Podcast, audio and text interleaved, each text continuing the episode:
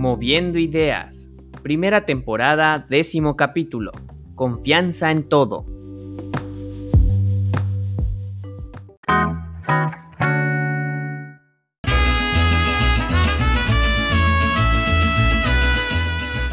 Hola, aquí Moviendo Ideas. ¿Y tú qué haces? ¿Cómo estás? Comenzamos.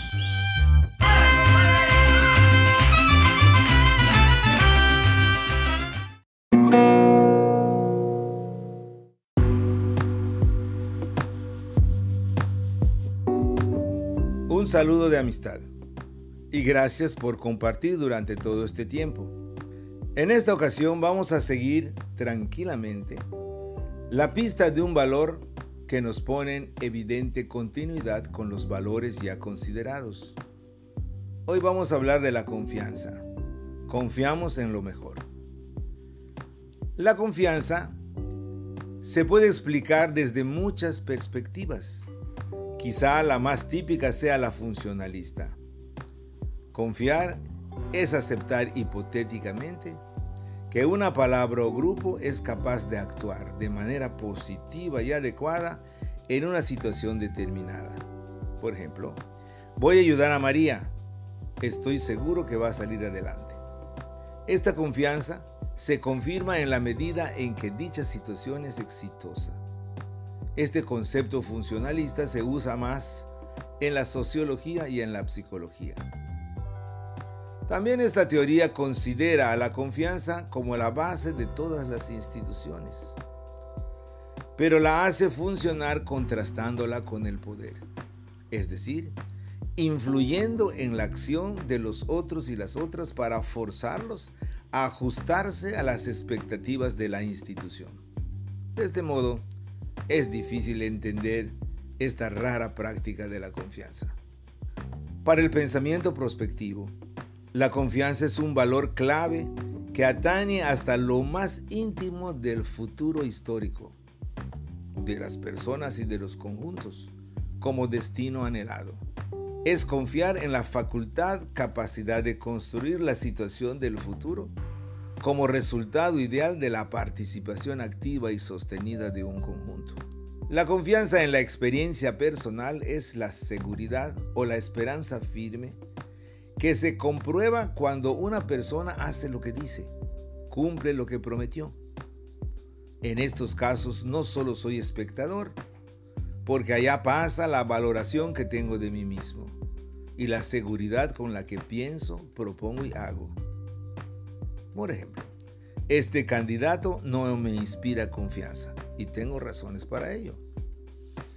Creo que tendré que buscar otra opción y propongo alternativas. Tengo la confianza necesaria en mí mismo o en mí misma para emprender una vida nueva. La confianza también se aplica a la familiaridad en el trato. No hace falta tanto protocolo ya somos de confianza, decimos a veces. O por el contrario, ¿por qué me tratas de ese modo cuando nunca te di motivos para que te atribuyas esa confianza? En ese sentido, la confianza puede reforzarse o debilitarse de acuerdo con la interacción de las personas. La confianza entonces acaba con la incertidumbre respecto a los demás o a uno o a una mismo cuando alguien confía en el otro o en la otra, hasta cree que puede predecir sus acciones y comportamientos. Confiar, por tanto, simplifica las relaciones sociales y el cumplimiento del amor y de la amistad. La confianza en la experiencia de quienes seguimos a Jesús es tan importante que podemos encontrar la palabra y el tema a lo largo de todo el Evangelio. Sin confianza es imposible imaginar una relación saludable y constructora con Dios, con los demás, con nosotros mismos y con los valores que nos constituyen. Sin confianza no es posible construir la sociedad y asociarse. Sin confianza no es posible la amistad, ni la pertenencia a una comunidad, ni hacer pactos y alianzas, ni vivir en concordia y paz. En este tiempo de pandemia, Vivir entre desconfianzas creo que empeora las cosas.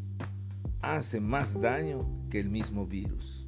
A veces en nuestro lenguaje diario podemos notar que no es lo mismo decir que te tengo confianza a que confío en ti. Cuando decimos te tengo confianza podemos estar hablando de algo teórico, como un buen deseo, como una palabra tranquilizante, algo para quedar bien. Cuando decimos confío en ti, estamos hablando de un sentimiento de convicción, de un hecho, de una realidad, de algo concreto. Es bueno estar atentos para evitar que nuestra confianza sea de palabra y sea de obra.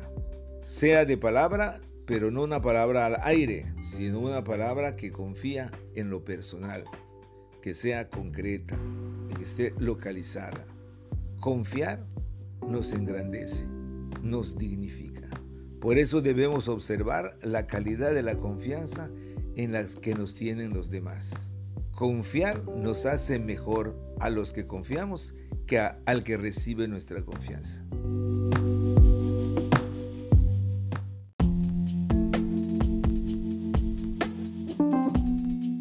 Pedimos ayuda a pensadores famosos para esclarecer día nuestro punto. Earl Grey Stevens nos dice que la confianza como el arte nunca proviene de tener todas las respuestas, sino de estar abierto a todas las preguntas. Confía en Dios de todo corazón y no te apoyes en tu propia inteligencia, nos dice Proverbios 3. Simón Bolívar, por su parte, nos dice que la confianza ha de darnos la paz. No basta la buena fe, es preciso mostrarla, porque los hombres siempre ven y pocas veces piensan. La confianza en sí mismo es el primer secreto del éxito, dice Ralph Waldo Emerson. La fuerza es confiada por naturaleza. No existe un signo más patente de debilidad que desconfiar instintivamente de todo y de todos, dice Arthur Graff. Confiar en todos es insensato, pero no confiar en nadie es neurótica torpeza, dice Juvenal un poeta romano. Nadie que confía en sí envidia la virtud del otro, nos dice Marco Tulio Cicerón. Generalmente, ganamos la confianza de aquellos en quienes ponemos la nuestra. Tito Livio. Albert Camus dice, raramente confiaremos en alguien que es mejor que nosotros. Winston Churchill dice que la única forma posible de que perduren valores tales como la confianza y la prudencia es a través de un estrecho contacto. La confianza en sí misma es un requisito para las grandes conquistas. Ben Johnson. El que no cree en sí mismo miente siempre. Nietzsche. Confiar es como apostar sin intervenir en los resultados. Porque confiar es liberar se debe tener confianza en uno mismo y esa confianza debe estar basada en la realidad, dice Bobby Fischer.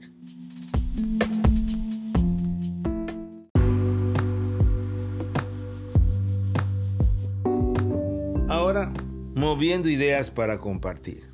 Y aclaramos que la confianza es la certeza con la que aceptamos nuestras propias capacidades y cualidades. Crecemos en confianza en la medida en la que constatamos nuestra aptitud para cumplir responsabilidades, al mismo tiempo que logramos la habilidad para mantener relaciones de calidad con los demás. La confianza nace dentro de nosotros, no fuera. Para esto entran decididamente en juego la autonomía, la paciencia, el tiempo, la sensatez, la constancia, el respeto y el conocimiento de nuestras limitaciones, entre otras cosas. Somos confiables y confiamos en la medida que somos personas. La aceptación del valor de nuestras aptitudes y actitudes es lenta, así como el crecimiento personal a la plenitud es lento.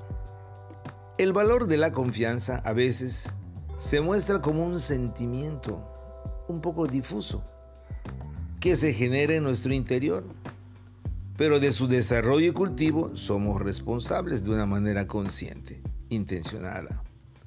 Pedir a los demás que confíen en nosotros es como inútil si nosotros no confiamos en nosotros mismos. El valor y la confianza no vienen de fuera, ya lo dijimos. Cuando no tenemos equilibrio interno en la vida, el reconocimiento, el apoyo, el aplauso y la admiración que nos pudieran ofrecer los demás, cuando termina la ocasión o el evento, se evaporan. De ese modo, en el desequilibrio, la inseguridad encuentra el espacio que necesita para desarrollarse.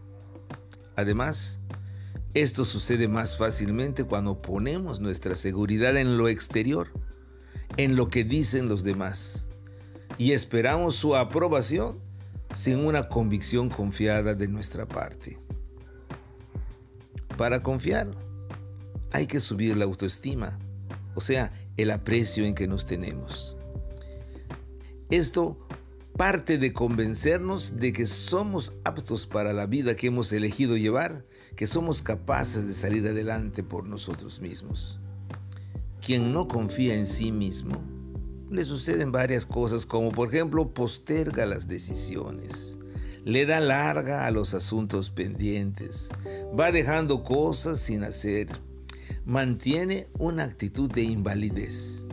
De ese modo, demuestra ser una persona en quien no se puede confiar. La confianza no es ciega. Tiene que estar sustentada en el conocimiento personal de nuestras posibilidades y limitaciones. Esto ayuda a saber manejar las expectativas para poder conseguir éxitos y no acumular fracasos. Si no somos honestos con nosotros mismos, cuando creemos que fallamos, tendemos a devaluarnos a sentirnos menos valiosos e interesantes que los demás. Nos mantenemos así siempre entre expectativas, muchos silencios y un lenguaje no asertivo. Recurrimos entonces a la heteronomía, es decir, empezamos de nuevo a ser personas dependientes. Le damos poder sobre nuestra vida a todos quienes creemos superiores y más prácticos. La confianza vulnerada tiene eternos acompañantes que son las dudas, las sospechas, los recelos, las imprudencias, etc. Dudas sobre cómo hacer, qué hacer. No tendrán razón los demás. Sospechas sobre la honestidad de los demás, con la impresión de que todo está en nuestra contra. Todo es posible que nos salga mal. Recelos de uno de una, recelamos de todo.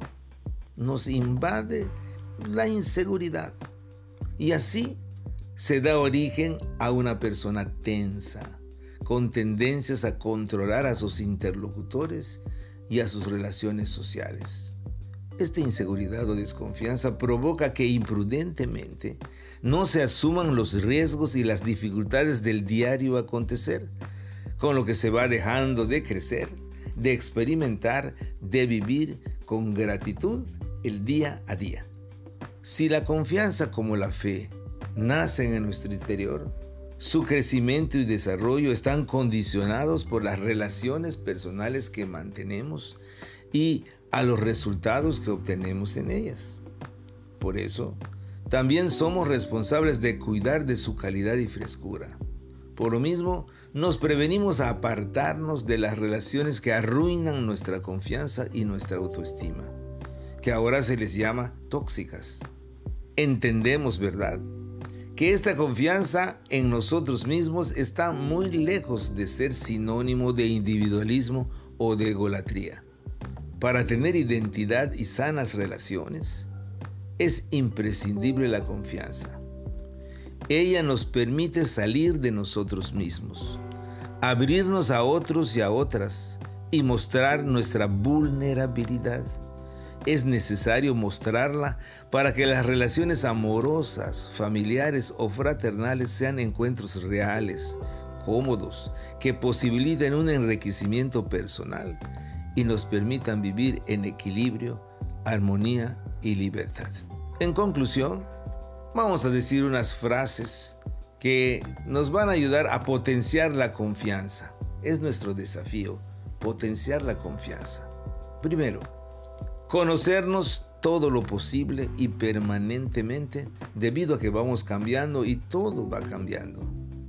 Segundo, vivir participando, opinando, eligiendo, escogiendo, significándonos. Tercero, valorar, alegrarnos y festejar nuestras capacidades y posibilidades. Aceptarnos a nosotros mismos. Cuarto, constatar nuestras limitaciones para prever cómo superarlas. Quinto, afrontar retos y riesgos asertivamente y como respuestas de futuro.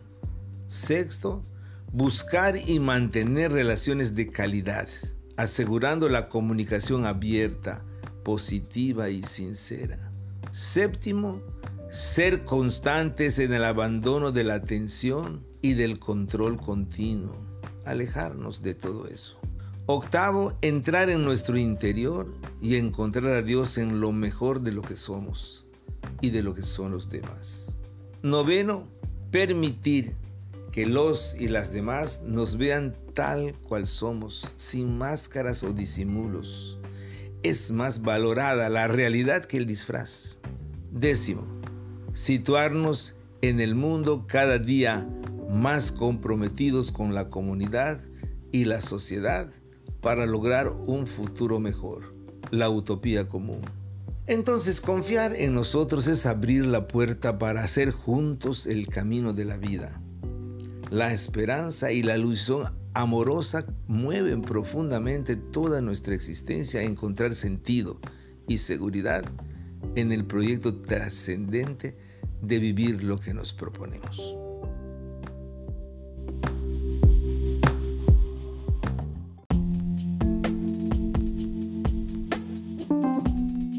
Preguntas para pensar y profundizar en la importancia constitutiva de nuestro modo de ser, la confianza.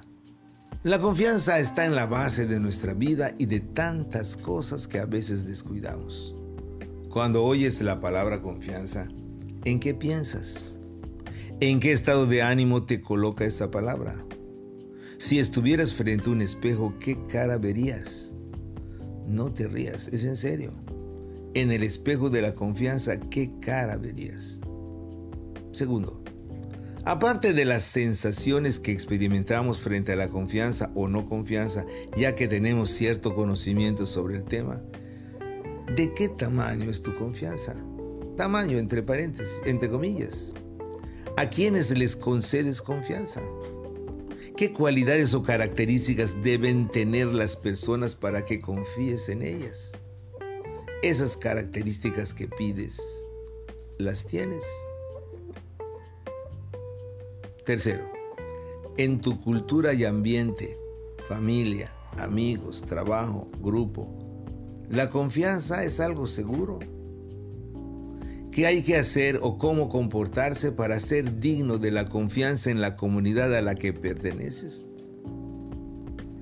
¿Cuáles son los principales obstáculos, costumbres, tradiciones, situaciones que dañan la confianza en el ambiente en el que vives y trabajas? Puedes hacer una lista. Cuarto, a pesar de todo, ¿es posible ayudar a las personas que te rodean a crecer en la confianza mutua? Ahí donde vives hay personas que favorecen la confianza y la cultura y la paz. ¿Conoces a alguien que esté dispuesto a promover la confianza y la buena relación? Y por último, ¿te imaginas cómo sería la convivencia humana si seguimos dejando escapar la confianza y la amistad por las que nacimos?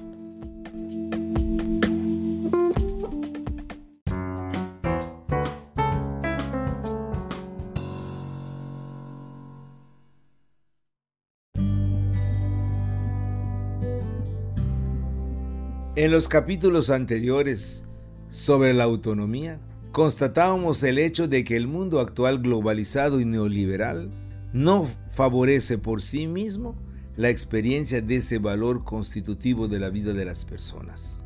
Ahora, Al dedicarnos un rato a la confianza, que es inseparable de la autonomía y el cambio, vemos que su debilitamiento pone en peligro nuestras relaciones interpersonales y nuestra alegría de amar en todos los niveles de la convivencia humana.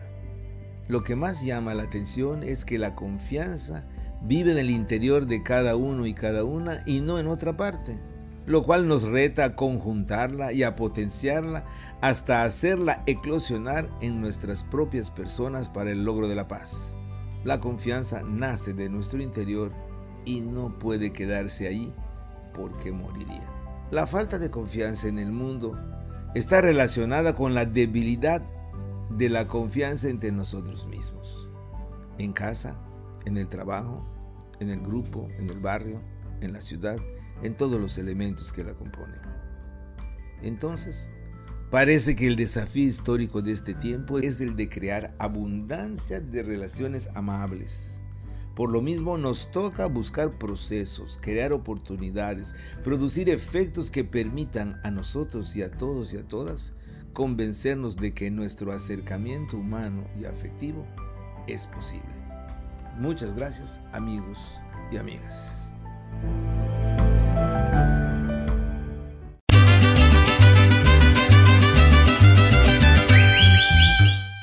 Les agradecemos su compañía y compartir durante estas 10 semanas, en donde ofrecimos un tema de valor en cada una. Este capítulo es el último de la primera temporada de nuestro podcast Moviendo Ideas.